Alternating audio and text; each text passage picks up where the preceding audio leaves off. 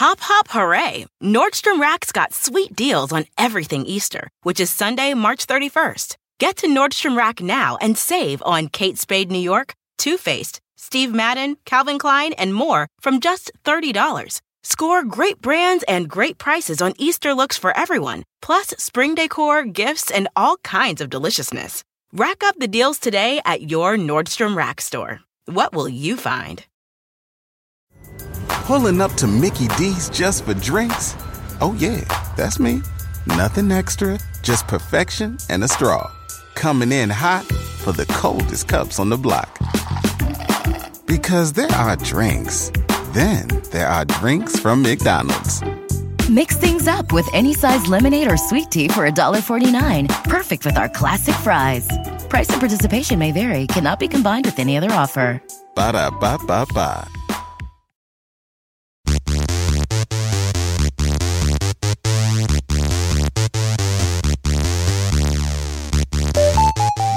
World, Wayne's World, party time, excellent. Hi, Wayne. Hi. Hello, Stacy. Uh oh. Well, Natalie's going to desperately try to not just sit and quote the movie the entire time because this is welcome. Natalie, when I think of Wayne's World, I think of you completely.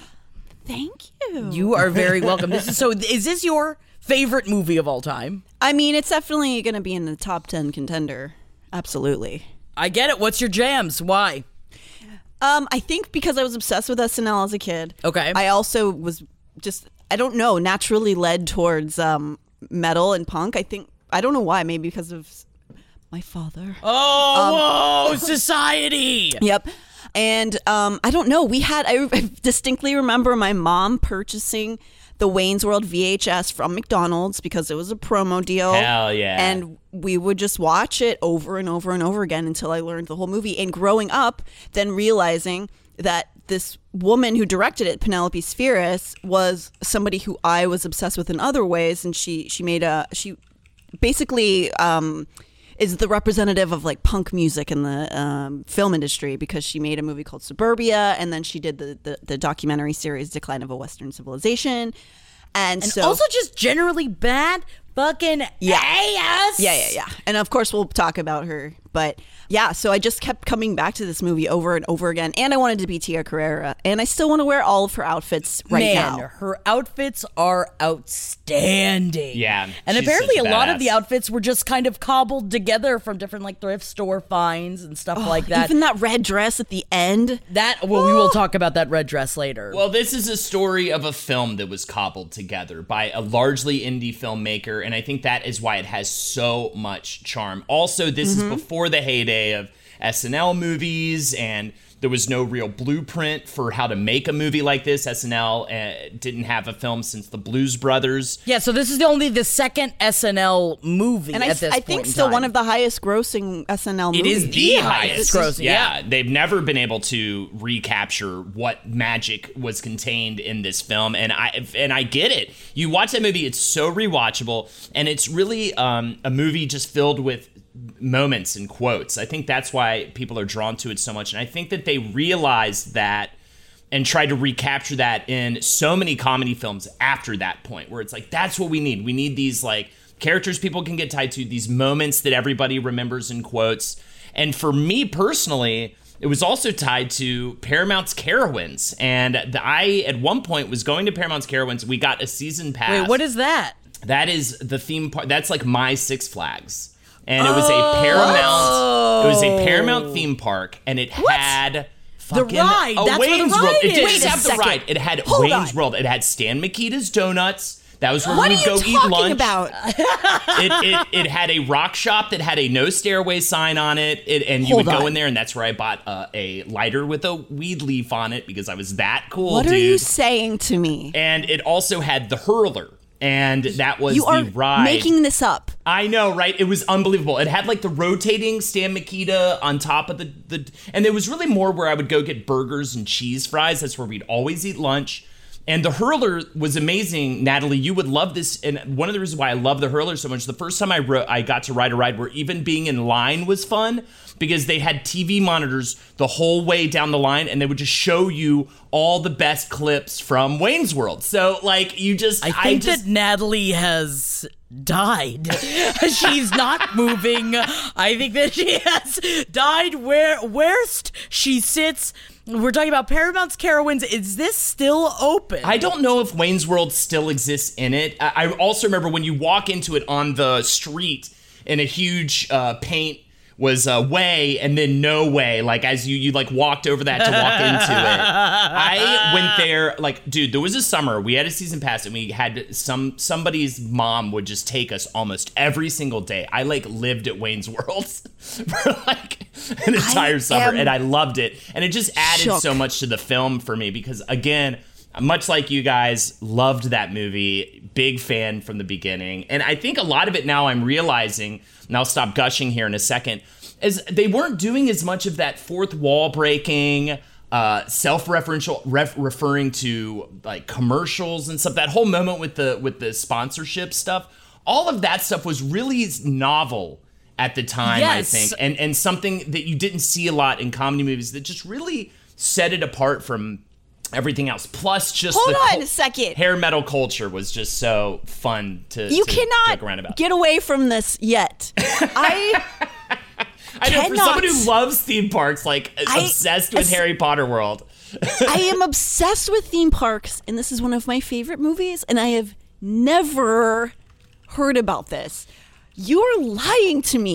well, it's still we are looking it up right now, and it does exist. Is it still there? I don't know There's no not way they still have Wayne's World land. I land. feel like they've replaced it by this point. I have not been, but the hurler, by the way, was a wooden roller coaster. Was Fuck very off. Yes, it was very much like the Cyclone, but like times eight, and was so much fun to ride. One of my favorite rides in the park. And Well, the yeah, hurler still exists. The hurler is still What? at the park. That's so awesome. I think that we at least need to go to uh, Carowinds. Let's make it a big trip together. But unfortunately, this episode is not about this theme park.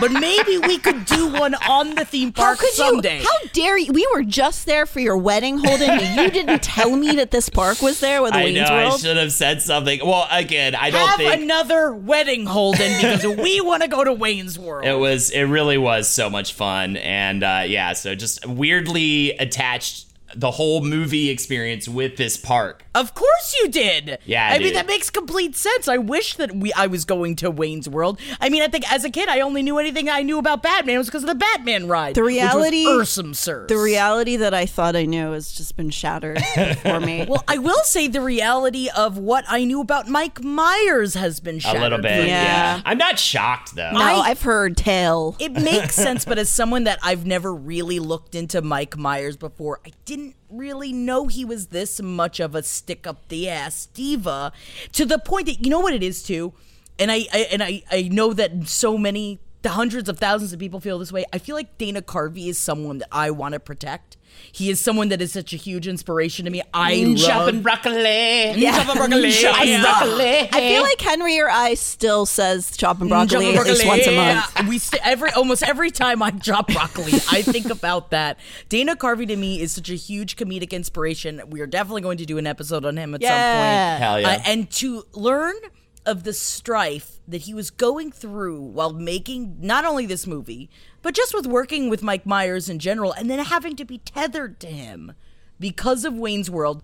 When he really was, it was just a sketch It's almost that he was asked to do. Like the movie was being played out in real life. Whoa. Except for the fact that Dana Carvey doesn't worship Mike Myers in real life, which is the only note he got about the character Garth in the beginning. All he needed to know was that he worshipped Mike Myers, and that's it. Well, that Wayne. He worshiped worshipped Wayne. Wayne. He Yeah. worshipped Wayne. And I mean, who it- in it turn, fits- I mean, It fits the character. I love Garth Algar so Yeah. much. So I funny. definitely, I, I, well, I'm not going to go down that road, but I think Whoa.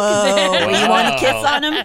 Oh no, I definitely want to kiss. On. I was thinking of a Halloween where I remember having an evening with someone that I didn't know because they were dressed as Garth. Oh right, yeah, I am glad. We don't need to get on that. It doesn't even. It was it was an even it was just a it was a romance. You know, it was a, it was a shortened romance. What were not you like- like a dressed bad as? romance. Yes, I was dressed as Cher from um, Witches of Eastwick. Oh, that's very saucy. yes. What a We had- love affair. I'd watch that porn. What a love affair, if that is a word to describe it.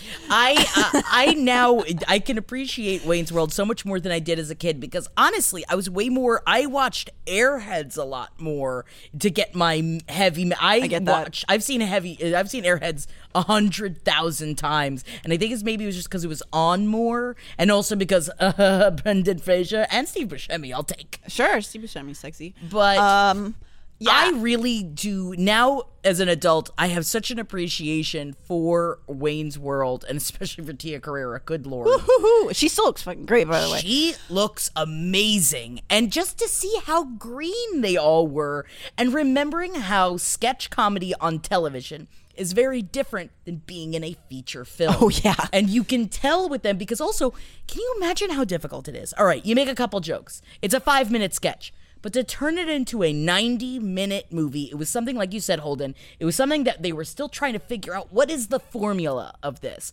How do we make it so that it is entertaining the entire time? I think definitely you keep it to at least an hour and a half or under. Oh God! If you do over that, just quit. You can't make a movie about a sketch longer than an hour and twenty five minutes. And I think that there are a good amount of unfortunate sketches turned into movies that are way too long. Sure. Night of the nowadays. Roxbury should have been fifteen minutes. It, well, I've heard that the final 20 minutes of Night of the Roxbury is some of the funniest shit ever, but you have to slog through the entire first whole part of the movie to get there. But I did have the soundtrack, and I did have the Wayne's World soundtrack as well because Wayne's the World Wayne's soundtrack is World soundtrack amazing. Great. is amazing. Great. and so is the Night of the Roxbury soundtrack. If you're into that, I don't remember What what is the. love?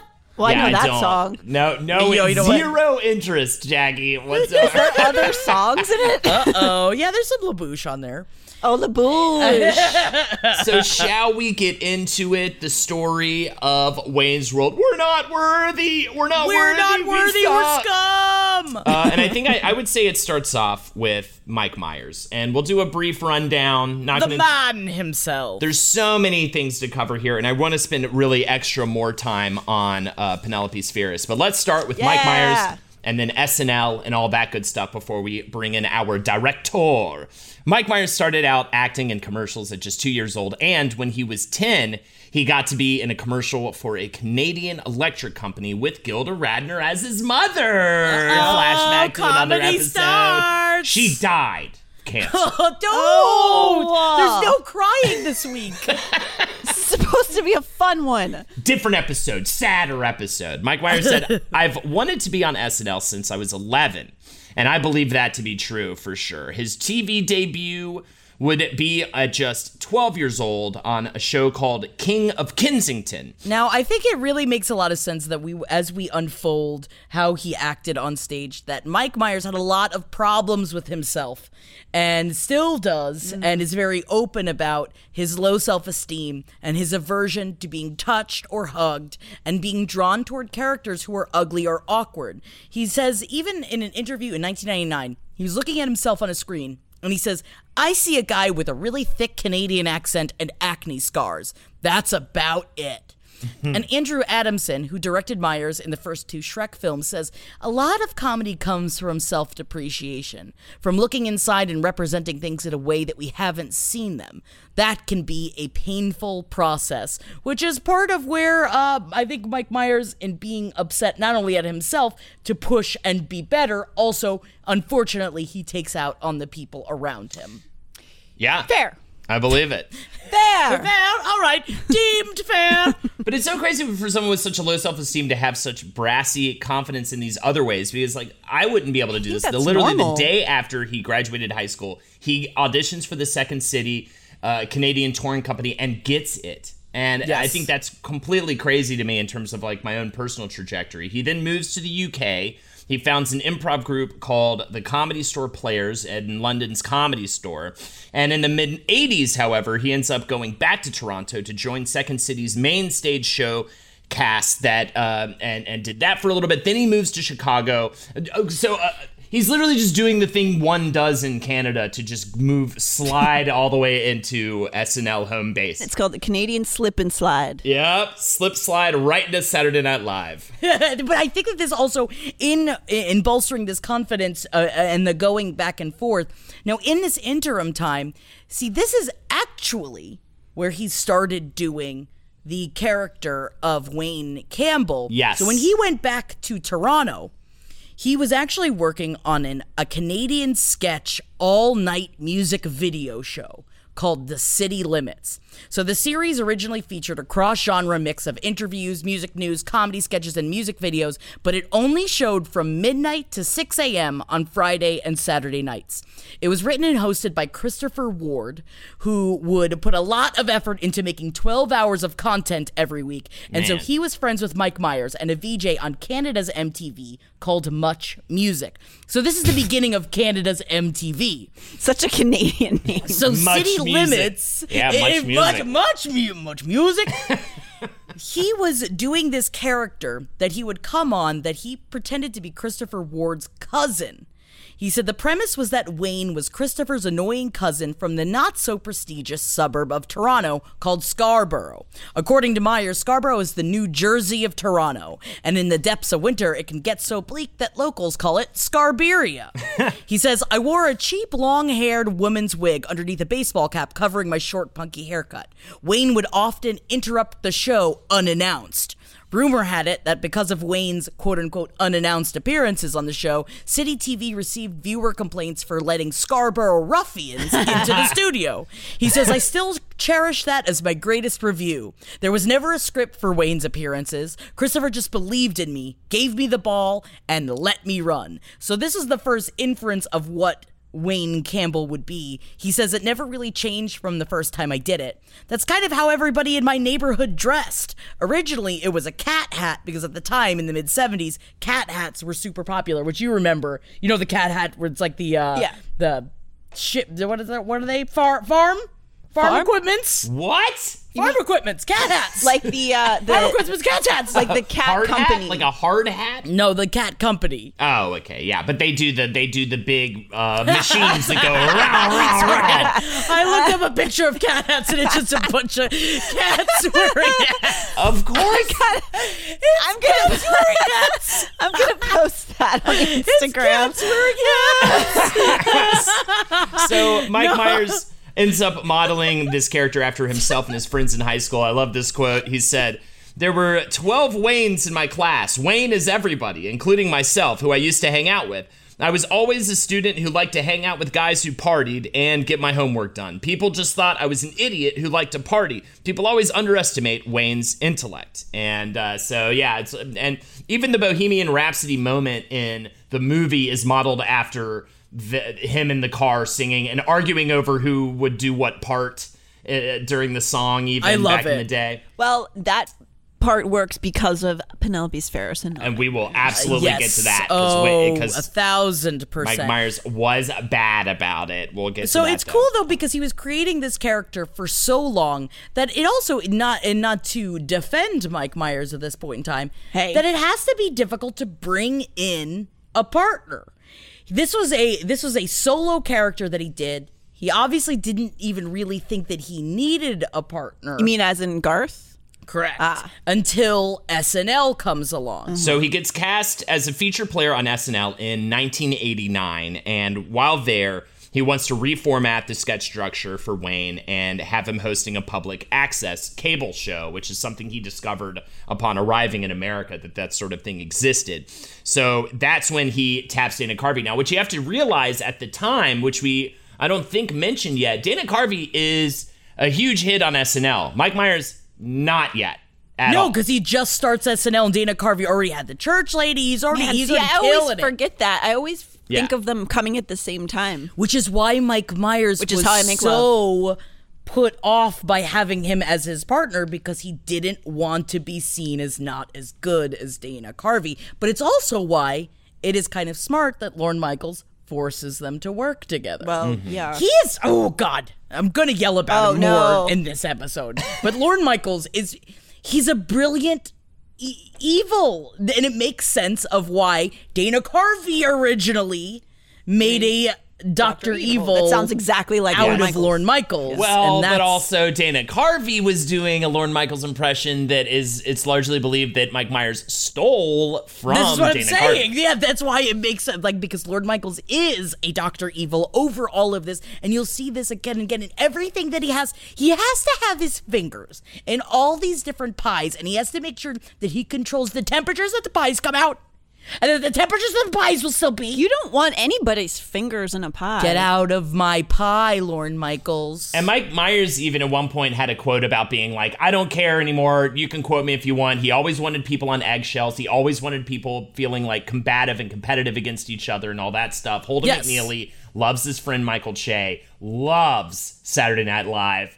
Greatly would still like to write for it. I will definitely be submitting a packet this year. We'll see what happens. Um, big shout out. Wow. We will see what happens. But also, so Christopher Ward, who originally was working on this character with Mike Myers, was actually originally nervous that the Wayne character wouldn't translate to American audiences. He says, I remember I thought, is Wayne going to play? Isn't this a suburban Toronto character? And when I saw it on SNL, I realized no, this character is absolutely universal. There's a guy just like this outside Poughkeepsie, outside Bakersfield. Oh, There's a kid that talks like that and probably looks like that. And I think it's actually, I think it's wonderful because I don't even ever really think about something not translating from Canada to American television culture. And it makes sense that he would think that, like, oh, we don't know anything about, like, farm life guys that are just bored as fuck that are playing hockey in the middle of the street. I But think that do. was um everybody I was friends with from 1997 until now. I always wanted them to kiss me, and they never had any desire. you don't want them to kiss you because I eventually they're just gonna knock you up and then I know, Then but then we're kiss. gonna have a baby. that they can't pay for. So going back to Dana Carvey, yeah, the one note that Mike Myers gave to Dana Carvey for the character was Garth loves Wayne, but it was really Dana Carvey that brought in that whole part about him being a shy savant um, and that is Yes. actually very skilled at drumming. And even Dana Carvey says, literally, all Mike told me about the part of Garth when I took it is that he worships Wayne. That's my main thing, is to be the guy who worships him. So he took on the role of Garth as a favor originally because Mike Myers came to him after Lorne Michaels was like, you really should get Dana Carvey to be a part of this because he tinker, tinker, tinker tapes. And then, so Mike, Mike Myers went to Dana Carvey, asked him to be Garth, and Garth was fine with it because essentially he's just supposed to and if you watch the SNL version of Wayne and Garth he is just kind of his hype man that laughs at what he says and kind of supports and kind of like holds up the boards Yeah, and stuff. it was more really for the film, but a lot of that uh, character came from Dana Carvey's older brother Brad, who was an Right. engineer that developed hardware for the at the time incredibly popular editing program Video Toaster, and could f- quote Ah, fix the dryer with a butter knife, as Dana Carvey put it. And when everyone around him was astounded by these things, he'd just give out a tight lip. Thanks. uh, the tight mouth feature ended up being extremely painful for Dana Carvey during the filming because he didn't realize during a five minute sketch it's fine, but shooting a movie was going to be way, way worse. But I will say, Ended up with TMJ after filming the movie because he had to hold his mouth so Worth tight. it. I will say too though that uh, like that is one of my favorite moments in the first movie is when he does the drum solo and the guy comes up I like him and to is play. That was amazing. He's like, thanks. I'd like to play. And also, the Dana Carvey actually did that drum solo. Oh, yeah. that he is a he is a known musician. yeah, he does Um, remember it's the piano. Yes. Broccoli, piano. Broccoli.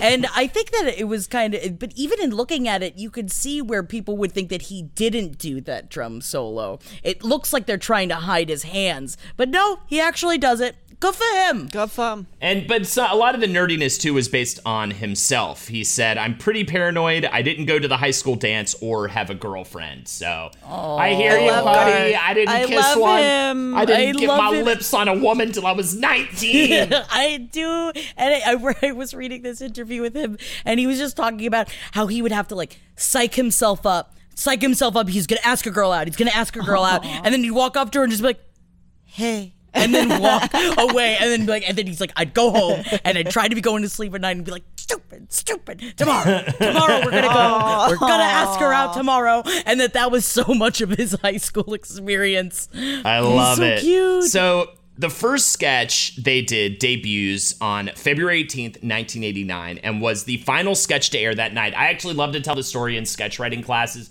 because Murder Fist, we always considered ourselves a group uh, that only did 10 to 1 sketches. What I mean by 10 to 1 sketch is literally 10 minutes until 1 a.m.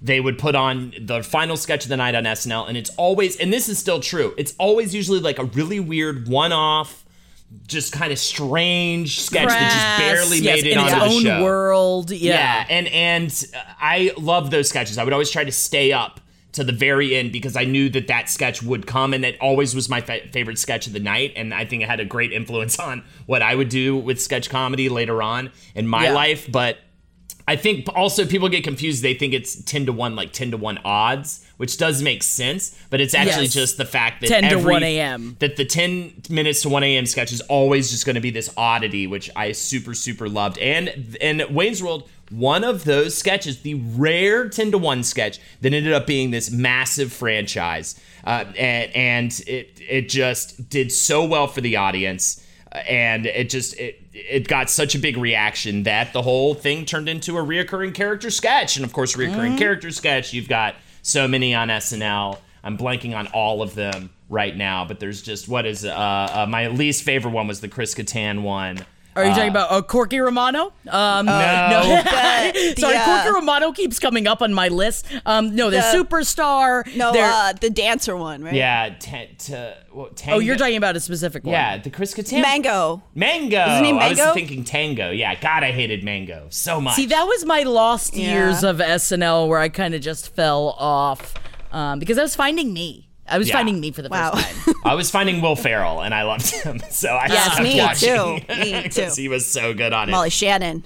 Rack your look for spring at Nordstrom Rack and save up to 60% on brands you love. Rag & Bone, Vince, Marc Jacobs, Adidas, Joe's, and more. Great brands, great prices every day at Nordstrom Rack. Score new dresses, denim, sandals, designer bags, and sunglasses, plus updates for the family and home. Get your spring on for less, up to 60% less today at your Nordstrom Rack store. What will you find? Pulling up to Mickey D's just for drinks? Oh, yeah, that's me. Nothing extra, just perfection and a straw. Coming in hot for the coldest cups on the block. Because there are drinks, then there are drinks from McDonald's. Mix things up with any size lemonade or sweet tea for $1.49. Perfect with our classic fries. Price and participation may vary, cannot be combined with any other offer. Ba da ba ba ba. But either way, I was never a big fan of recurring character sketches. That's why I fucking hated Mad TV because they just repurposed the same character in the same sketch every single week. It made me insane. But Yeah. um, this was actually a really good one. I loved all the Wayne's World sketches. Like the rare. I think the talk show sketches work better because they always bring in a new character. So Yeah. there's always like a new fun Yes. dynamic to and it. And it's not just them in a different environment it's that Yeah. the environment stays the same Yes. and then characters within Yeah. it changes and i think that's what it is it's creating the world within a sketch that the characters come into the world rather than the characters going Yeah. into another world and reformatting segments on the sketch like the lists that they would do and the different the dream sequences like they really played with the form and i think that's how you keep a reoccurring character sketch alive and well and not just eye rolly at least for a young holden every Yeah. time the sketch came on and that's why i hated mango because it it it was just this literally the same through line beat for beat every single week Mm-hmm. just with a new a different awkward male celebrity it was just like not it just No, yeah, was so was- boring to me yes but i will say the goths i did love how were you feeling today forlorn i had to work a double shift at cinnabon today that was sort of like a precursor for uh, Portlandia. Yes. which is Yes. such a fucking wonderful show. Uh, Dana Carvey said, I remember I always thought, aren't we just doing Bill and Ted? I thought we'd be nailed as doing a Bill and Ted ripoff. But I think Mike's a clever writer and he put his own stamp on excellent and way, no way. Bill and Ted did precede us, but I guess it didn't matter. Nah, they're different. I didn't even think about that connection. nah, But I didn't either. they're just because they are so different yeah. for sure. And a big part of their success, of course, we just noted this, but I'll say it again, was creating those incredibly quotable taglines. Party on Wayne, Schwing, We're Not Worthy. There's a million ways to quote a Wayne's World sketch and the movie. Like, it's Yeah, just, monkeys Yeah, might monkeys fly out of my butt. Which it was funny. I was reading through uh, how difficult it was for them to translate this movie into other languages because of their own language Their that own they essentially catchphrases. put into it. and so it, that, that I think I forget if it was uh, some country that was trying to say the monkey when monkeys fly up my butt and, and it changed it to yes when the judgment day inevitably comes. it's like whoa, that's not Good fun at all. Like, How would you how would you translate Lord. the a sphincter says what? a sphincter says, a sphincter says what? How would you Uh, translate that? we're also Brian Doyle Murray uh, in this movie and Scrooged combined is my Yeah, father, the best. and I was struggling. So good. what? So they, I know, I actually like feel bad for that that character in Wayne's World. He's just trying know. his best. I think that was me grown up. Now I feel sad for him. He's like trying his best. he He's doesn't trying to know what be he's hip. doing. So they'd end up doing the sketch 21 times together, most recently for the 40th anniversary special in 2015, and had special guests, which really put them on the map with Aerosmith, Madonna, Heather Locklear, all of this, all of this sort of stuff. Uh, and that is what leads Mike Myers and husband and wife team Bonnie and Terry Turner to write a script. So Mike Myers says one of the biggest influences on the film was Pee Wee's Big Adventure, which Hell makes yeah. a lot Hell of yeah. sense. Check out our Pee Wee Herman episode. He says where you had a fully grown man playing a teenager in the 80s, but there was a strange 50s overlay. It was a heightened reality. We were trying to go for a heightened reality version of the suburban heavy metal experience, which because this is a cart- more cartoonish look at what these characters and what yeah, metal you know what though? are. Like it, I to me, it, it has a theatrical. Like the lighting is very theatrical, but the characters are super grounded and like. I think with Penelope Spheeris coming in, the the metal scene felt legitimate. It felt Right. real. It felt very much like million bars and parties that I had been to. Mm-hmm. right. And this is also the beginning of a lot uh, of a lot more strife than they had even experienced while doing the SNL skits as well. And turning it into a movie was where Dana Carvey really started to have a lot of problems with Mike Myers. So Mike Myers felt threatened by Dana Carvey. We knew this before he even started working with him as Garth. And apparently, Mike didn't want Dana Carvey in the movie at all because he felt insecure that someone who had his own creative ideas would get in the way. Now, Dana Carvey does say that this notion is ridiculous, and Lorne Michaels, who produced the film, says it's overstated, but adds, this isn't to say that they're not both comedians and that occasionally there's not some disagreement over who should be speaking what, which is just a bullshitter's way of saying, of course, they're both great and they both want to be the funniest part of this script. But this will lead Dana Carvey to quitting while writing the script and he wasn't he was never going to do Garth in the movie and never do Garth again Wow. And he actually quit and he had to ha- he came in with a lot of things that Mike Myers needed to do to hold up his end of the bargain so that he could be a part of it because he was trying desperately to get parts of Garth into the movie because essentially when Mike Myers wrote it with the husband and wife writing team Bonnie and Terry Turner they had written Garth almost completely out so Dana Carvey came in with a bunch why. of ideas That's stupid. Like Bonnie and Terry Turner are like prolific They're amazing. yes. writers. Why would they write out the character that brings the most heart to the well, movie? I will say, if you do remember though, Garth wasn't quite really that as much in the sketches. right Yeah, then. but I think.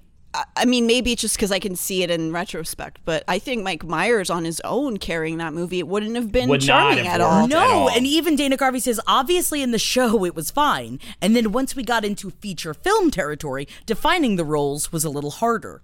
That's as delicately as I can put it. When it was just a sketch, I would just be reactive and laugh really hard and support him. right. And so in the movie, he says, you learn things about Garth, that he's actually pretty technically brilliant and can make things and such. He says, I was like Garth in high school, which is why he wanted to bring more of these aspects of him as a person into the character, and which is why they didn't believe him when he said he was going to walk. And he did walk, unless he was able to come back in and ad lib on set, as well as add his own parts of Garth, and Mike Myers allowed him to do it. But we'll see what he tries to do after the movie. Well, and also, I mean, not only that, but the movie itself to me is much more of a love story between Wayne and Garth than like Wayne and uh, Cassandra. Because like that's almost Cassandra is almost a side plot to like what's going on with Wayne and Garth through the movie. Totally. And I mean, I couldn't imagine it without the moments I, when he freaks out when Wayne walks off the set uh, during the the public. He's just like, "I'm having a good time." time. Not. and Foxy Lady is so funny when he like starts like thrusting his pelvis and then he like realize the character realizes he's thrusting his pelvis and he's like looks down and he's like yeah he's like into Yeah. his whatever his body's doing just Which also like, is kind of fun because that part wasn't even supposed to be in the movie. And on set, he I was having it. such a bad time with Mike Myers that day that he was just supposed to turn on Foxy Lady and look over. But he danced so hard and kept ad libbing to the point that Penelope Spheeris was like, keep it in. This is way too funny. And Mike Myers was so fucking pissed about that dance. That's so funny. Uh, makes sense. Also, really quick about Bonnie and Terry Turner. They co-wrote on Coneheads, Tommy Boy, and the Brady Bunch movie, which I love. The Brady Bunch. I Bunch adore movie. that movie. I love it. super fun. movie. Also created one of my favorite shows that I would watch growing up uh, with my fam, Third Rock from the Sun. Great love show. that show. John Lithgow is so good. Jane Curtin. I love that show. And I would that 70s love show, to do that. That'd be fun. I love Third Rock. It was such a surprise, amazing show. Like so underappreciated. I feel like. Yes. Uh, yeah, Britney Spears had this to say about the script. I have to tell Did you you, say Britney Spears? Spears, Britney Spears, uh, Penelope, Penelope Spears, Spears. Britney Spears had this to say Brit- about Whoa, not she's having worked on new. the movie. Uh, I do pop music. I don't work on comedy movies. Britney Why are Spears, you? Get out of here. What's Wayne's World, y'all? Uh, no, Penel- Penelope Spears had this to say about the script. I have to tell you, I felt a little bit of a challenge to turn a five minute sketch into a 90 minute movie, but all of us had that fear. There were so many rewrites on the script. It was unbelievable. You do some rewrites, and the script supervisor gives you different colored pages. There's like 10 colors, and we went through all 10 colors three times. So it was a lot of rewriting as we went along, which makes sense, though, I will say, knowing the SNL process, where you were changing those scripts right up until the the showtime and and i think they just that's their process for Yes. sure so but uh yeah let's talk about her penelope spheeris yeah.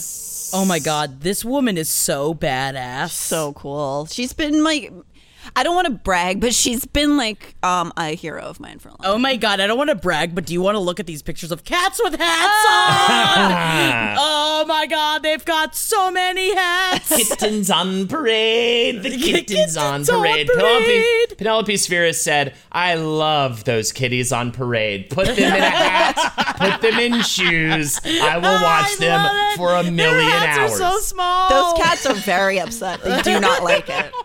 She also said, I believe each of us is born with certain characteristics that we genetically inherit. Some of which are good, some not so good. My mother was extremely compassionate. My father, more of a barbarian. My father was passionately ambitious, where my mother was not. The most significant traits I learned from my parents were a strong sense of survival and unfaltering tenacity. The father was literally a barbarian. He was totally a feel like a a uh what you call it sideshow strongman. He's a strong He the was also yeah. he also owned the carnival. Yes, Magic Empire shows. So Penelope would end up traveling around a lot in her early childhood through the American South and Midwest until her father was shot and killed by a man in Troy, Alabama. So basically, a, a black man had come onto the circus circuit with them, and a woman. Uh, and I, I learned this by the way. You can listen to a really great interview with Penelope on uh, WTF. I hope someday to talk to her myself personally. Um, but uh, so he, uh, there was a woman working in the carnival who sprained her ankle, and uh, they asked this young man to go get some ice. And so to get some ice, he walked up to the ice cream stand, which he had to step in front of a white man in line. The white man did not care for that. And uh, so he hit him over the head with a cane. And so he went back to Penelope's father and told him, and Penelope's father confronted this white guy, and the white guy pulled a gun out and shot him dead. And because it was in Alabama in the 60s, the man f- did not go to prison for one single day Wow. because it was to say uh, they basically the, the charge was he shouldn't have been defending a black was what they said. So Pretty- um, So this is a stuff. fun way for her to start her life. so her dad yeah was, he, her dad died in that in that that altercation and then they the carnival had to disband. Yeah, of course. and she moves with her mother and her three siblings to California. If you could imagine that situation for her mother, they would li- mostly live in trailer parks as the mom ran through a series of stepfathers. After high school, she went to Long Beach State College to major in art and then studied psychology at the University of California, Irvine.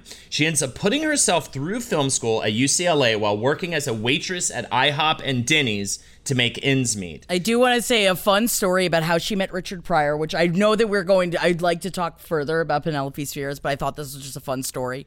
So she was walking with her uh, at the time, her uh, her boyfriend at the time, and they were at both at UCLA, and her boyfriend stopped her and said and said, "Oh my God, Richard Pryor's in front of her." She goes, "Who's Richard Pryor?" So he doesn't care. He's like the funniest person alive. So he stops him to say hello, and Penelope Spheeris says, and he and Richard Pryor said he was looking for a couple of film students to help him do a movie. And I said, "Well, you just found them." She says, I'm not really religious, but I think God threw people like Richard in my path because I had such a difficult upbringing. I think he wanted me to laugh a little. So I spent ah. my first two years of actually making money, even though it was cash laid on the table next to a plate of Coke. That was my first real gig. I really think I got a lot of sense of comedy from Richard Pryor. She said, I had my first daughter during that time. I remember because we were shooting and I fainted on the set. And when I woke up, Richard was standing, pointing down at me, going, This bitch is pregnant. And I said, There's no way I'm pregnant. But he was right. That's so funny. So, yeah, she ends up breaking into the biz by producing short films for comedian Albert Brooks, which were aired in the first season of Saturday Night Live. She was even talking about how she was hanging out to her, I think Lorne Michaels was with a friend of hers. That's how they met. And he was literally like hanging out in her living room one day and was just like, Yeah, I'm going to New York to try to get this show off the ground, this like live television show. You know what I mean? Like it was like that. And he's like, and he's like, you should come with me and help me make stuff. And she's like, I just had this kid. I can't really go. I gotta stay here. But they kept in touch, which is how she ended up getting Wayne's World. Yes, of course, right? And it was through this this gig that they would uh, end up. He would see her work and whatnot. Now we've got to get into it briefly, albeit the decline of Western civilization. I just want to say right now, one of my favorite documentaries of all time. I think Natalie would definitely agree with me on this one. Decline of Western civilization, part two, the Metal Years. Go back and watch the first one. It's about punk rock. It's amazing. Um, the punk scene in California. But oh my god, this is one of those like this. You, if I was like, hey, this is a, a essentially a this is Spinal Tap. It's like a mockumentary. People, I'm sure people would believe me. By the way, she was offered to direct This is Spinal Tap. and Yes. Uh, yes, totally. but like, it is so real and yet so insane and so funny and so over the top and just de- delves into the excesses of what the metal scene was in LA at the It's time. It's still kind of like that over on Sunset A little Strip. bit, It's a little not bit. that different there now. Yeah. Like Yeah. Some of the same clubs are still open. It just the characters in that movie. I mean, and there's a there's some I would big love to do a whole one on it. We I- should I talk about it when we do a whole You episode know I'm on down it. for that. It is that documentary that I constantly try to convince people to watch. It's like the Sing Street of documentaries for me. Like I'm Yes. always trying to get people to watch it. No one ever watches it. I'm like, this is the greatest documentary about music I've ever seen, and one of the best documentaries ever. Just the If you, yeah, if you like punk, punk or metal, or even find it interesting, this is like required watching. It I'm is down. incredible. It is like, oh, these people really existed. This wasn't just a fabrication on MTV. These are Mm-hmm. real people, and especially my favorite people who didn't make it, and watching them act like they're going to be this amazing giant star. That, that the, the decline too kind of lends itself to the Wayne's World Yes. uh, environment, Hugely. basically. Hugely. Yeah. Uh, It's all of the characters I feel like you see in Wayne's World, you get from that. Either way, The Decline of Western Civilization Part 1 was released in 1981. And that is about the LA punk scene. Like we said, it has bands like Black Flag, The Germs, X, and Fear, among others. And then you have the whole trilogy. While the trilogy is going on, by the way, she is working as a writer on Roseanne for a few seasons. One of the best sitcoms of all time. And then she ends up uh, doing a movie you mentioned uh, before, which I've never seen, Suburbia, about suburban punk kids. So again, tapping into the suburb scene specifically, which again is going to really connect to Wayne's World. Yeah, tough, uh, definitely a much darker version of it. And um, Flea before Red Hot Chili Peppers is one of the actors. You probably wouldn't watch it unless you were into punk because it's really just about like squatters. Right, um, right. But it was like biblical to me as a 14 year old. Hell I yeah. bet. Then she ends up getting the Wayne's World gig, calling it a lucky shot that she got based off of having known Lorne Michaels from back when he did the SNL shorts. Spheeris said, I had been just I had been just struggling as a female director in this business for many years. I was 45 years old when I got the job. I just kept hanging in there and Wayne's World happened and it sort of flipped my life around. So she was in the process of working on this documentary for PBS that was about um, psychotic killers in the Patton State Hospital for the criminally insane, which also I want to watch. I know, that, please. She says I was scouting locations for a PBS special called Asylum, and I dialed my agent from a payphone. So she's in the the in the insane- mental she's in the institution. mental institution. She says, since my contract was not signed yet for the PBS special, I had to decide make a movie about a group of poor lost souls and try to make sense of insanity, or do a studio comedy. Not a hard decision.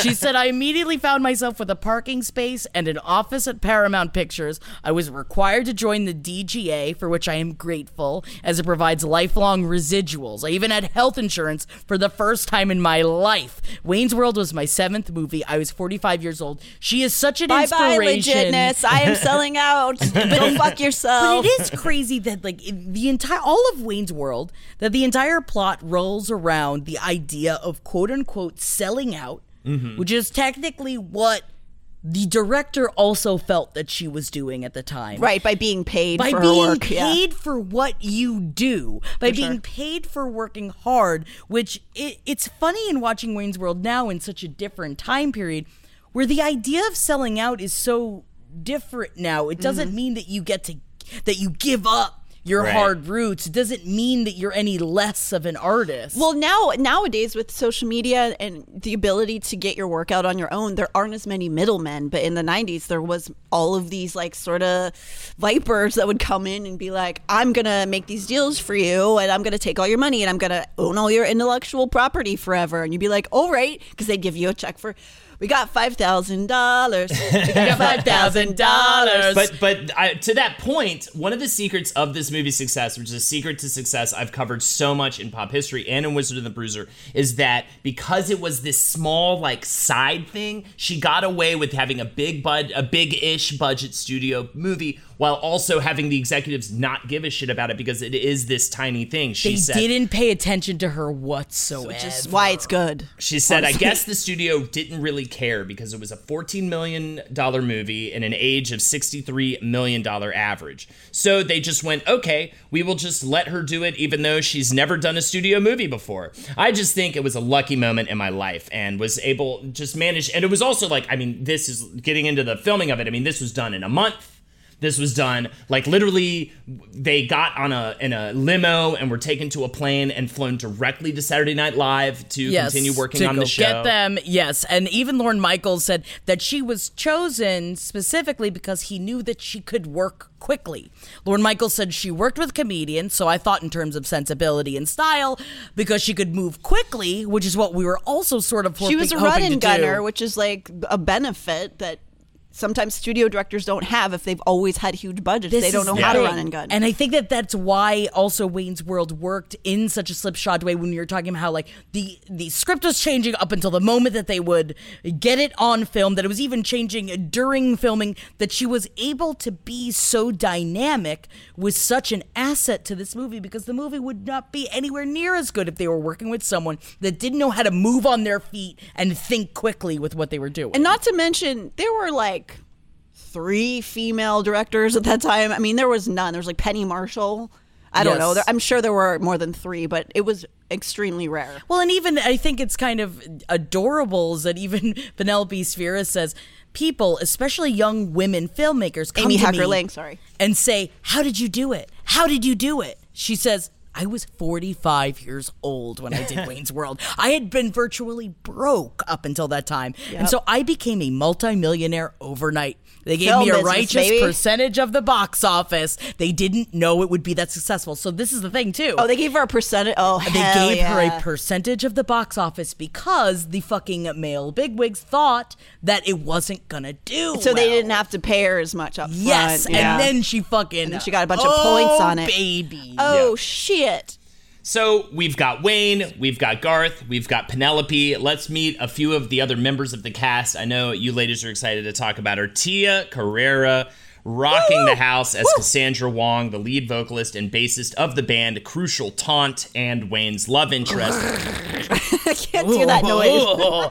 Ugh. What was that phlegm? No, I was trying to do- you mean that? trying to do that. I can't do it either. oh God! Both. What is wrong with you guys? I don't think I can do it.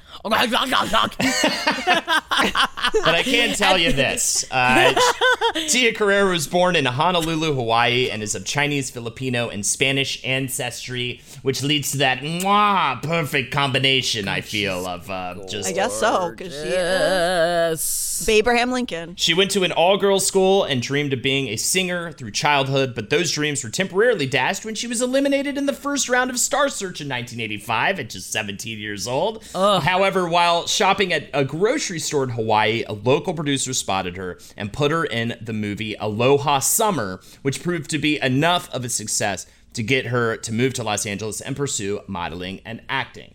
Now she right before she got Wayne's World, they she was actually almost the love interest for David Hasselhoff in Baywatch. of course. She was supposed to be a marine biologist. They were toying with the idea of this character, but then she went in for the audition for Wayne's World, and the producers really liked me. And then she went into audition for the the uh, the next audition for Baywatch, and then those producers really liked me. And then she that, but then for Baywatch, they wanted her to do a swimming test, and this was all happening during the Wayne's World casting. And I think that she chose that Wayne's World was essentially not only going to be exactly what she wanted, but probably a little bit easier than having to swim. That the actual role that uh, that Tia Carrere went in for that the description was a girl from Hong Kong who speaks with a heavy Hong Kong accent but when she sings she rocks like Pat Benatar. And she says I remember going oh my god this is the part that can change my life. And I can think of no one else that can do the acting and the singing and the rocking but I can. and even Tia Carrere said when she went into the audition, she went in three, four times and read like everybody else. And it was great, she says, because the final time I went in, director Penelope Spheeris and Mike Myers were there. I was sitting in the waiting area and Mike came up to me. He said, You're my choice, and I really want you to get this. So just keep doing what you're doing. That just made me feel so confident. So I really went in there and gave it my all. I wasn't so nervous anymore because I did feel like someone was on my side, and it just so happened to be the lead guy. So that was a really nice thing he did for me, which also I'm going to go ahead and assume he wanted to kiss her. Oh yeah, sure. but you also have to remember, too, at this point in time, and even now, all this time later, it was rare to see an Asian American mm-hmm. leading lady in a hit movie.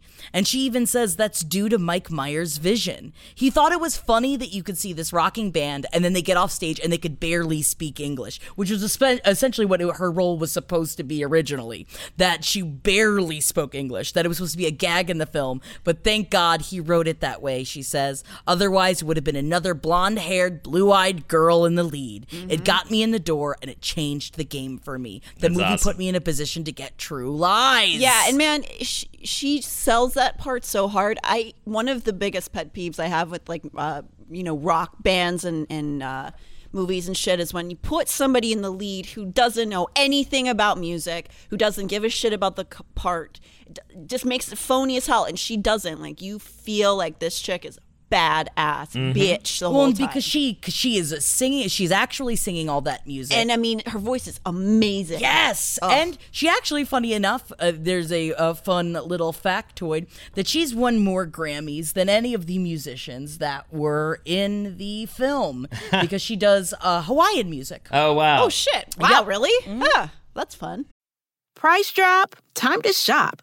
Get to a Nordstrom Rack store today for first dibs on new markdowns. Now score even more, up to 70% off brands everyone loves at Nordstrom Rack. Denim, dresses, sneakers, tops, and more. Plus, get genius deals on jackets, sweaters, and boots for the whole family. Shop your Nordstrom Rack store today and save up to 70% with new markdowns. But hurry, deals this great won't last. Pulling up to Mickey D's just for drinks? Oh, yeah, that's me. Nothing extra, just perfection and a straw. Coming in hot for the coldest cups on the block. Because there are drinks, then there are drinks from McDonald's. Mix things up with any size lemonade or sweet tea for $1.49. Perfect with our classic fries. Price and participation may vary, cannot be combined with any other offer. Ba da ba ba ba.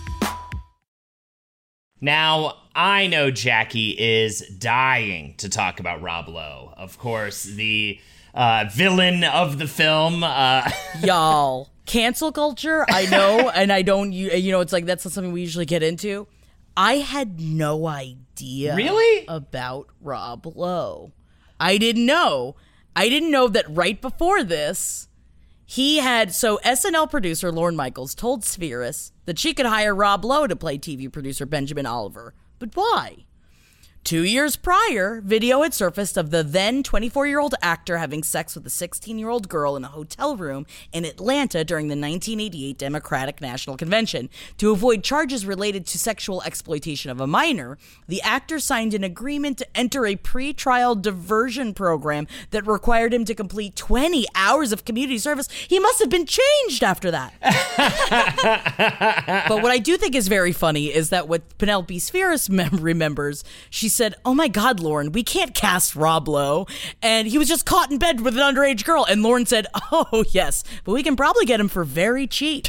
And he was right because they had such a little budget that they needed star power and they needed cheap. and he's it a slimy villain. Like he's, And I he's think he- disgusting. I think he works in this in this context. uh, Oddly enough, unfortunately, oh in ways, yeah, unfortunately he's enough. slimy and he's yucky yuck. Yeah. If he was like a good guy, I think this would be a different situation a little bit. But I will say Natalie probably is actually actually uh, dying to talk about Lara Flynn Boyle. Fantastic in this film. Of course, got her big break on Twin Peaks. David Lynch really launched her career. She was definitely struggling up until that point. And man, is she great in this movie. I forgot So how good funny. she is in this movie. Funny in this movie. It's a gun rack. A gun rack. ah gun. Let alone many to necessitate an entire rack. What would I do with a gun rack? And I think it's unfortunate that I still actually would want to be in a relationship with her because she is beautiful and there's something about her energy in this movie that I'm like, I'd date her. Oh God, man! I you, mean, she's ba- she's you are very lucky to have Lexi. And there's so many other cameos in this film. Chris Farley as the security guard, Alice Cooper, of course. Mm-hmm. Meatloaf as the doorman at the gasworks, the cl- club Garth and Wayne Ed O'Neill. Ed and O'Neill. I love Ed The O'Neill. best. So amazing. The best. I do think it's kind of fun that Chris Farley. Apparently, this was his first feature film, and it was on the recommendation of Lorne Michaels that that Spheeris give the budding SNL star a little part as a security guard. And Michaels warned her that Farley was scared to be on camera. He said those weird jerky movements that he's doing when he's telling Wayne and Garth which way to go, I think that was the result of his nervousness. So it wasn't just a choice. I also thought that this was pretty great that the band members of Crucial Taunt, who Tia Carrere is the head of the band, that they were all actual metalheads. They were one of the best fictional rocker acts next to the Lone Rangers and Spinal Tap. Crucial Taunt's members include Mark Ferrari, who played with acts like Keel, Cold Sweat, and even guested on a Pantera album.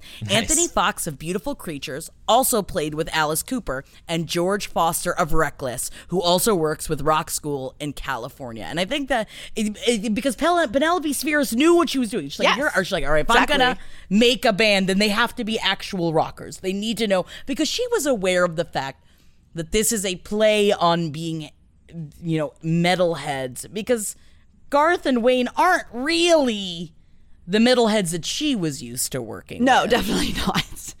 But she brought the legitimacy to the scene. Yes. Especially because Wayne, um, Wayne, Jesus, Mike Myers didn't really have any experience with music, didn't really know anything about it. No.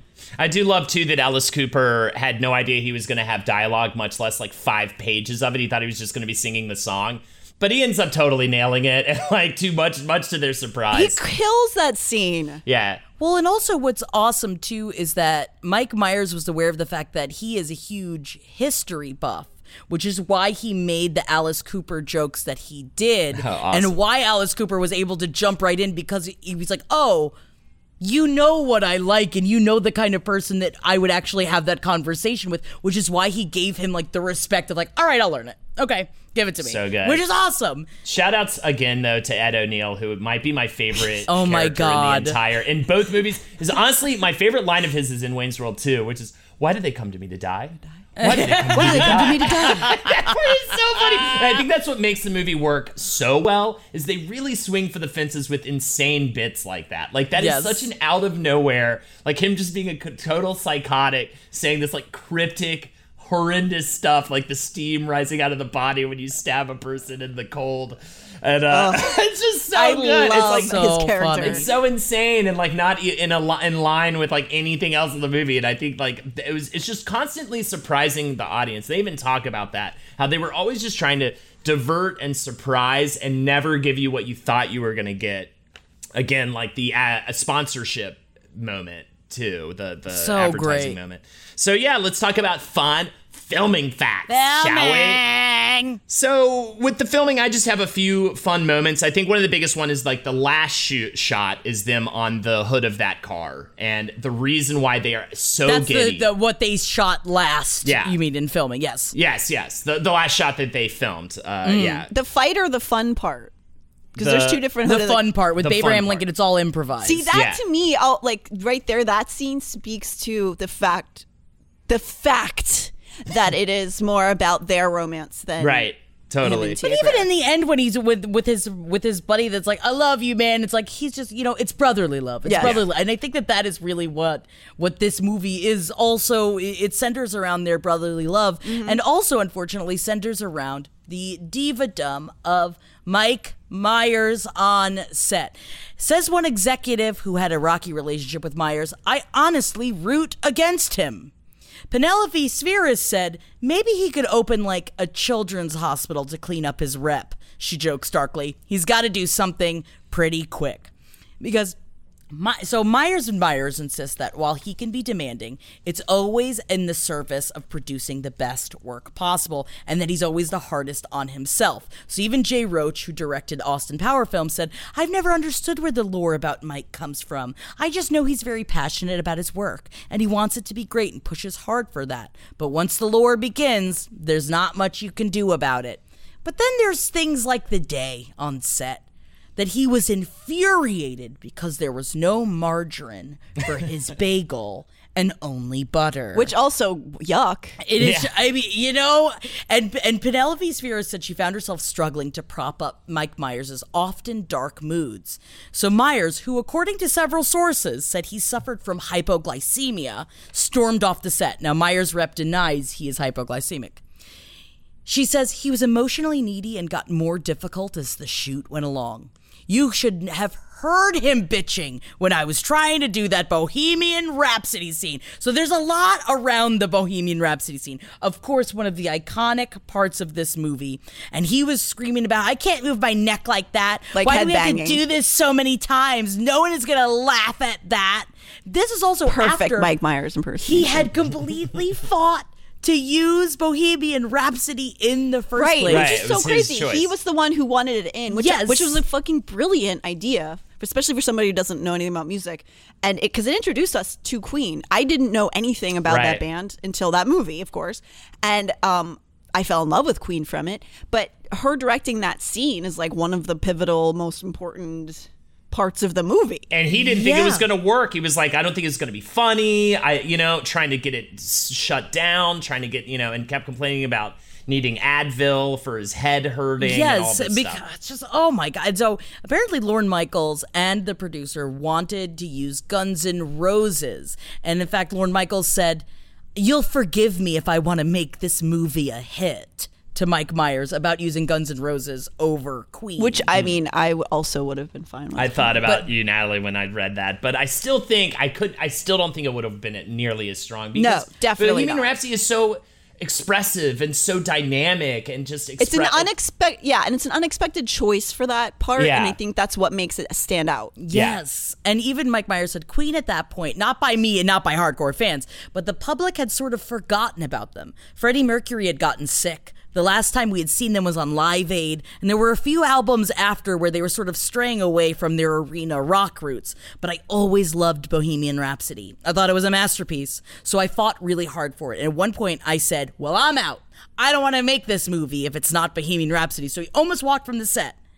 And on top of it, which I think is really beautiful, it turns out that before Wayne's World was released, Myers sent a tape of the Bohemian Rhapsody scene to Queen guitarist Brian May, who showed it to Freddie Mercury. It was right before Freddie Mercury died. Brian May said, Mike Myers gave me a tape which I took around to Freddie and played to him. Freddie loved it. He just laughed and thought it was great. This little video. The funny thing was, we always regarded the song as tongue in cheek ourselves. If it would come on the radio, we would all be headbanging when it came to the heavy bit as well, us as a group. It was very close to our sense of humor, which I think is really awesome. I that love Freddie Freddie. Mercury got to see it before he died and know that like th- th- th- it did and it, Bohemian Rhapsody went back on the Billboard charts Mm-hmm. 17 years after its initial release for the uh, release for the first time since because of this movie. And then remember, Mike Myers did the little cameo in the the biopic. That's right. yes, yes. And also, Dana Carvey apparently didn't learn the lyrics to the song Yes. before shooting the scene. And Oh, now, yeah, if you go back and look, you can tell that he doesn't so know the funny, words. because they do that close up of him doing the end of the song, Nah, ma, ma, clearly blah. not knowing the words, and it just works so well. That's so funny. Yeah, uh, I know Myers too was very relieved that Queen appreciated it. Is he was worried that he was quote pissing on a Picasso. Yes, and, but it's such it obviously such a and I think it actually makes more sense that Garth would be. Oh, yeah, it you totally know, works. because he's a silly he's a silly head. No, I thought that was a very, I thought that was an intentional choice, honestly. and this is even fun that down to that Mike Myers wanted everything his exact way, mm-hmm. right? Down to the fact that you know, he walks out of the house that he lives in with his mother, and he and Penelope Spheeris had to look at about apparently 50 houses before picking the right one that Mike Myers was happy enough with that he could use. And even Penelope Spheeris says, You know how in the beginning he goes, Hi, I'm Wayne, and he walks out and gets in the basement, right? If you look at that house, it looks like every fucking house in the valley. So so true. Um, yeah, and also Dana Carvey had a lot of specific opinions too. One big one being that licorice dispenser in the car. So great. Big point that he needed to have that. they were like, "You're kidding, right?" That's something they show after they get their money. So I don't know if that was supposed to be a, a purchase afterwards, but I like the idea that, that when he gets five thousand dollars, that's the first thing he Right. You know why? It's because Mike Myers wanted the the cassette player or like the, the player in the car and he's like, Well then I'm gonna get something in the car too. Right. Yeah. Because it was a part of their competition. And it makes so much sense of their competition because that's how Lorne Michaels likes to keep his actors upset and competing. Now about Myers and Carvey's relationship, Penelope Spheeris says it's not like they butted heads or argued a lot or anything, but I'll tell you what they did. And Lorne teaches all of his people to do this, and that is compete with each other. Lorne loves, I don't care if you quote me, I'm getting too old for this shit, to have people argue and try and please him and compete with each other to the point when someone is in tears. And that's this whole movie came about of the two of them trying to one up each other. Well, I will say too, a lot of these quotes from Penelope are older. Um, in her 2015 interview, she had really kind of talked about how she actually they water under the bridge. Right. She likes Mike now. She un, you know she understands it was his first movie and she really learned a lot and like she doesn't want to keep a hold on all this anger and like Yeah, this they shit. did a big reunion panel actually. I think Yes. Lorne Yeah. Michaels hosted it, and yeah, Yes. they really buried the hatchet. I think in a big way Yeah. during that, and so yeah, these are I all kind of love how angry these quotes No, are. they're Like, great. these, this is at the prime of right after when she was so fucking Yeah, yeah, yeah. pissed about all of it. Yeah. Because she doesn't get to direct, direct Wayne's World 2, which we'll Well, yeah, into. which we're gonna get into. I think now. Do you have anything else about uh, the production, or can we move into post It's production? it's cool. It's a cool movie. um, Um, I do. It, no, it's a great movie. I just wanted to talk about the red dress in the end that Tia Sure. Carrere wears.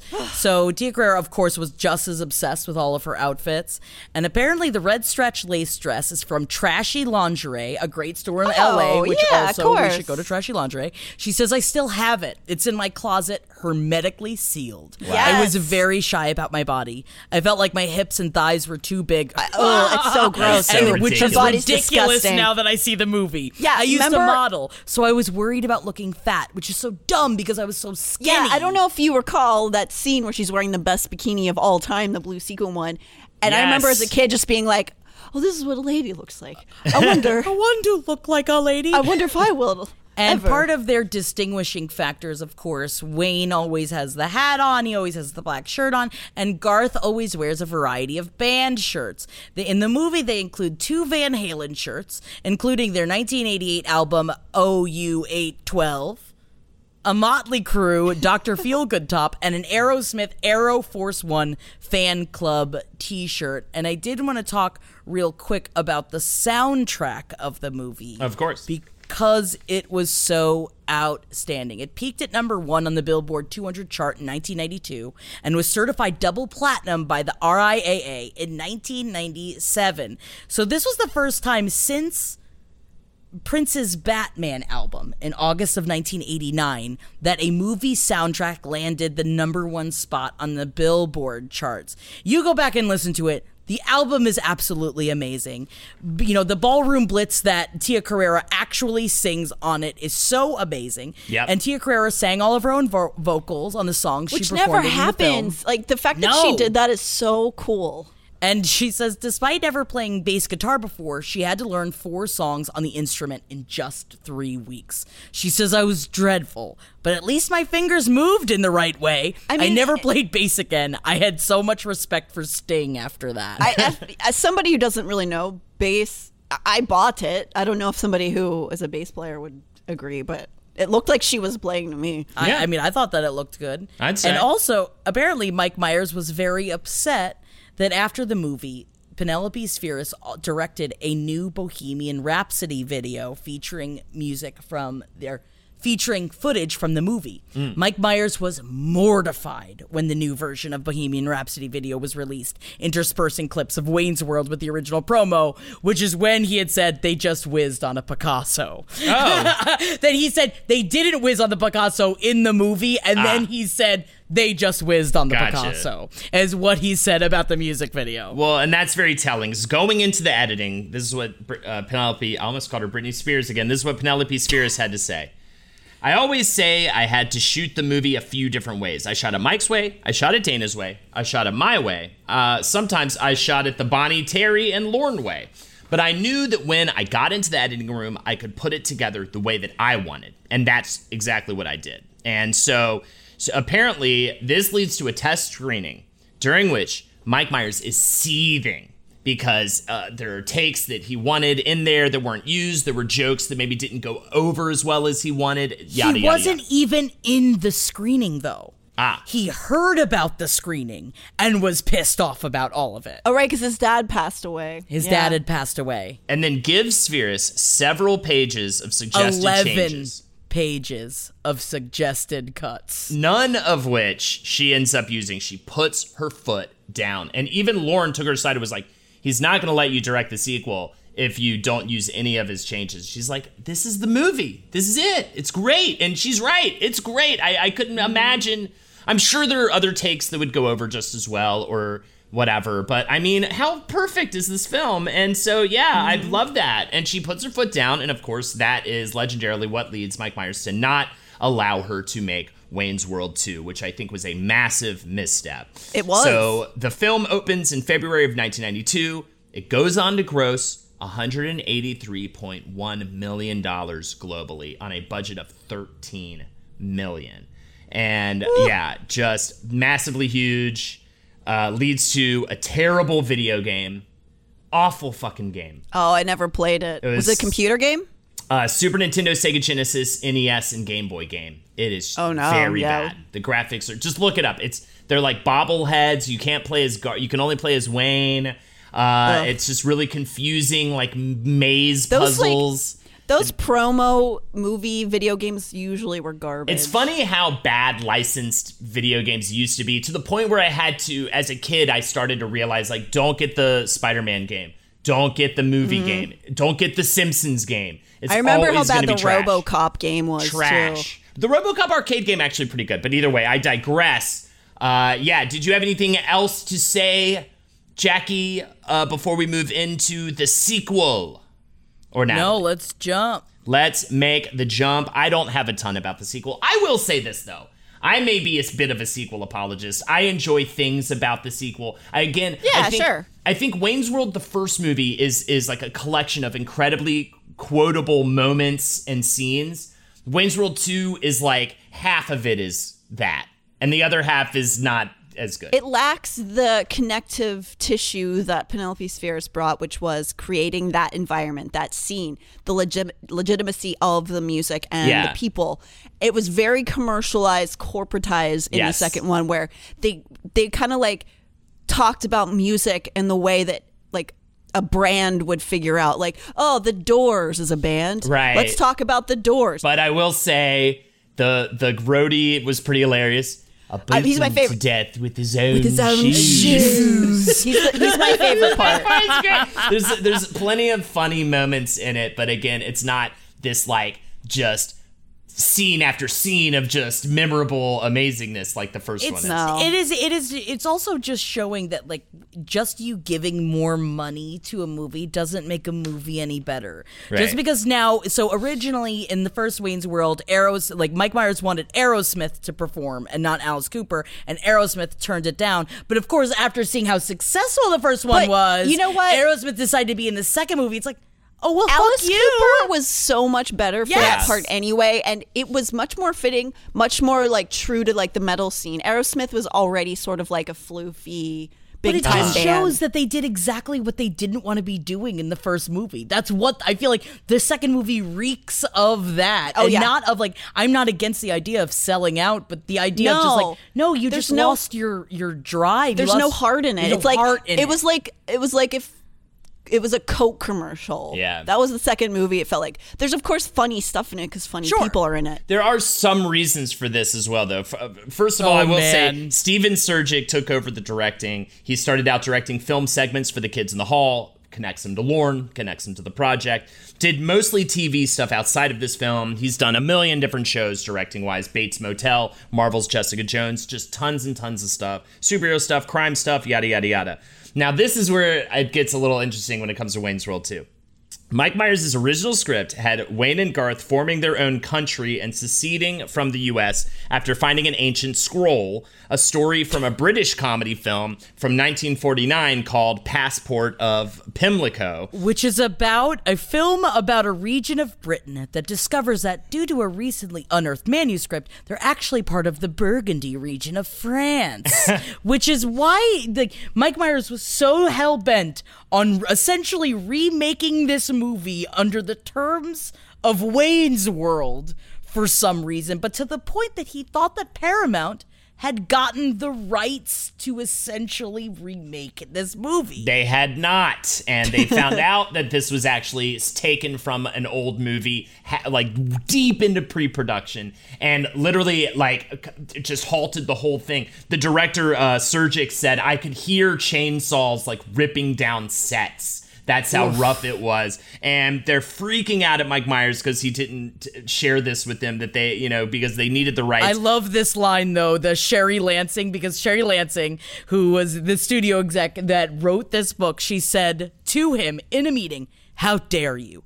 How dare you put us in this position? We'll sue you. We'll take your fucking house. You won't even own a fucking home. And apparently, another Paramount bigwig, John Goldwyn, reveals in Galloway's book that Lansing said, As I'm sitting here with you, there's a team figuring out how they can take every single thing away from you. Goldwyn goes on to say the outburst left Myers so shaken that he curled up in a fetal position on Lansing's couch. Yeah, but I just imagine this woman screaming at him. Didn't stop him because he did that in Shrek. In the middle of Shrek, he decided he was going to change his accent, and they had to go back. They had to re-record the whole thing. Five million dollars worth of animation. Check out Wizard and the Bruiser episode on Shrek. Recently came out a couple of months ago. Uh, essentially what she tells him to do was she was like you better go hole up in lorne michaels office and we'll slip you food under the door until you finish writing this new fucking script So I think the film also suffered because of that whole flubba. he had to rewrite it so fast.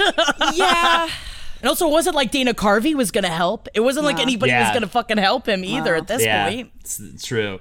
Uh, so you do have some fun cast members in this one: Christopher Walken, most notably Kevin Pollak, Kim Basinger, with uh, cameos from Jay Leno, Heather Locklear, Robert Smigel, Bob Odenkirk, Charlton Heston, Aerosmith, and many more. Farley. Farley's in it. And again. Farley is in it again, absolutely. And but the thing totally tanks. It, it does just it barely makes a profit, which isn't good in Hollywood. it was given a $40 million budget as opposed to the $14 million budget that the first one had and it only took in $48.2 million Yeah. It came out during the Christmas season, and I I remember this season that it came out because it, it was comp- competing with Mrs. Doubtfire, Schindler's List, and The Pelican Brief. I mean, if I'm gonna choose Wayne's World 2 or Schindler's, Schindler's List, List, which is- one? especially and Christmas time all wrapped into one. so uh, that's all I got. I think is that our episode on Wayne's World, ladies. Man, it is our episode on Wayne's World. I think that in ending in this the this quote from Penelope Spheeris on the lasting qualities of Wayne's World. She says, "When you watch Wayne's World, it reminds you of how we can all just be really happy." And I think that's really what has given it its lasting nature. I think it comes from that early 20s teenage exuberance that you have and thinking that the world is all great. I think that's why people like it. I agree. Right? Yeah. Yep, hundred percent. There you go. That's our episode on Wayne's World. Wayne's World, Wayne's We uh, we all nerded out pretty hard on different Pretty things on the show, on so I hope one, yeah. everybody listening doesn't uh, doesn't mind that we all just went on tangents about our favorite things. Watch Wayne's World. It it will put a smile on It your face. really Listen will. to the soundtrack. Soundtrack still puts a smile on my face. I love Alice Cooper. I want to kiss his little face. And thank you guys so much for joining us for Wayne's World. Hell yeah. You can check us out further at patreon.com forward slash page seven podcast. Bonus content every single week, $5 a month. Check me out, twitch.tv forward slash Holdenators Ho. I'm on there with Jackie every Friday night. That is 6 my name. P-M-E-T, Jackanese. Get it! Get it! My name is Jackie Zabrowski. Follow me on Instagram at Jack That Worm. And also, I think we're going to post a couple pictures of these cats and their little hats. Oh, we're gonna. they should be illegal because cats are angry. you can follow me at the Natty Jean and page seven LPN on all that stuff. And All that jazz. Did you just say cats were canceled? cats are canceled. Whoa, new Whoa, thing. I agree Love with Natalie. cat Actually, hats. way more of a dog person. Party on, Natalie. Party on! Cat hats are canceled as well. Party on both of my friends. Party on, Jackie. Schwing! Bye, everybody. Give me an erection. This show is made possible by listeners like you. Thanks to our ad sponsors, you can support our shows by supporting them. For more shows like the one you just listened to, go to lastpodcastnetwork.com.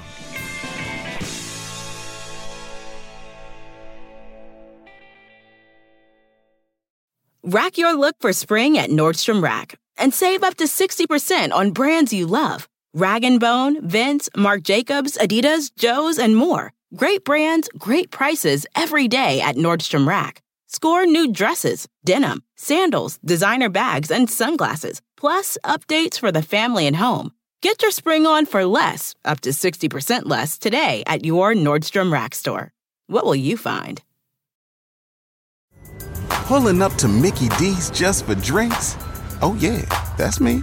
Nothing extra, just perfection and a straw. Coming in hot for the coldest cups on the block. Because there are drinks, then there are drinks from McDonald's. Mix things up with any size lemonade or sweet tea for $1.49. Perfect with our classic fries. Price and participation may vary, cannot be combined with any other offer. Ba da ba ba ba.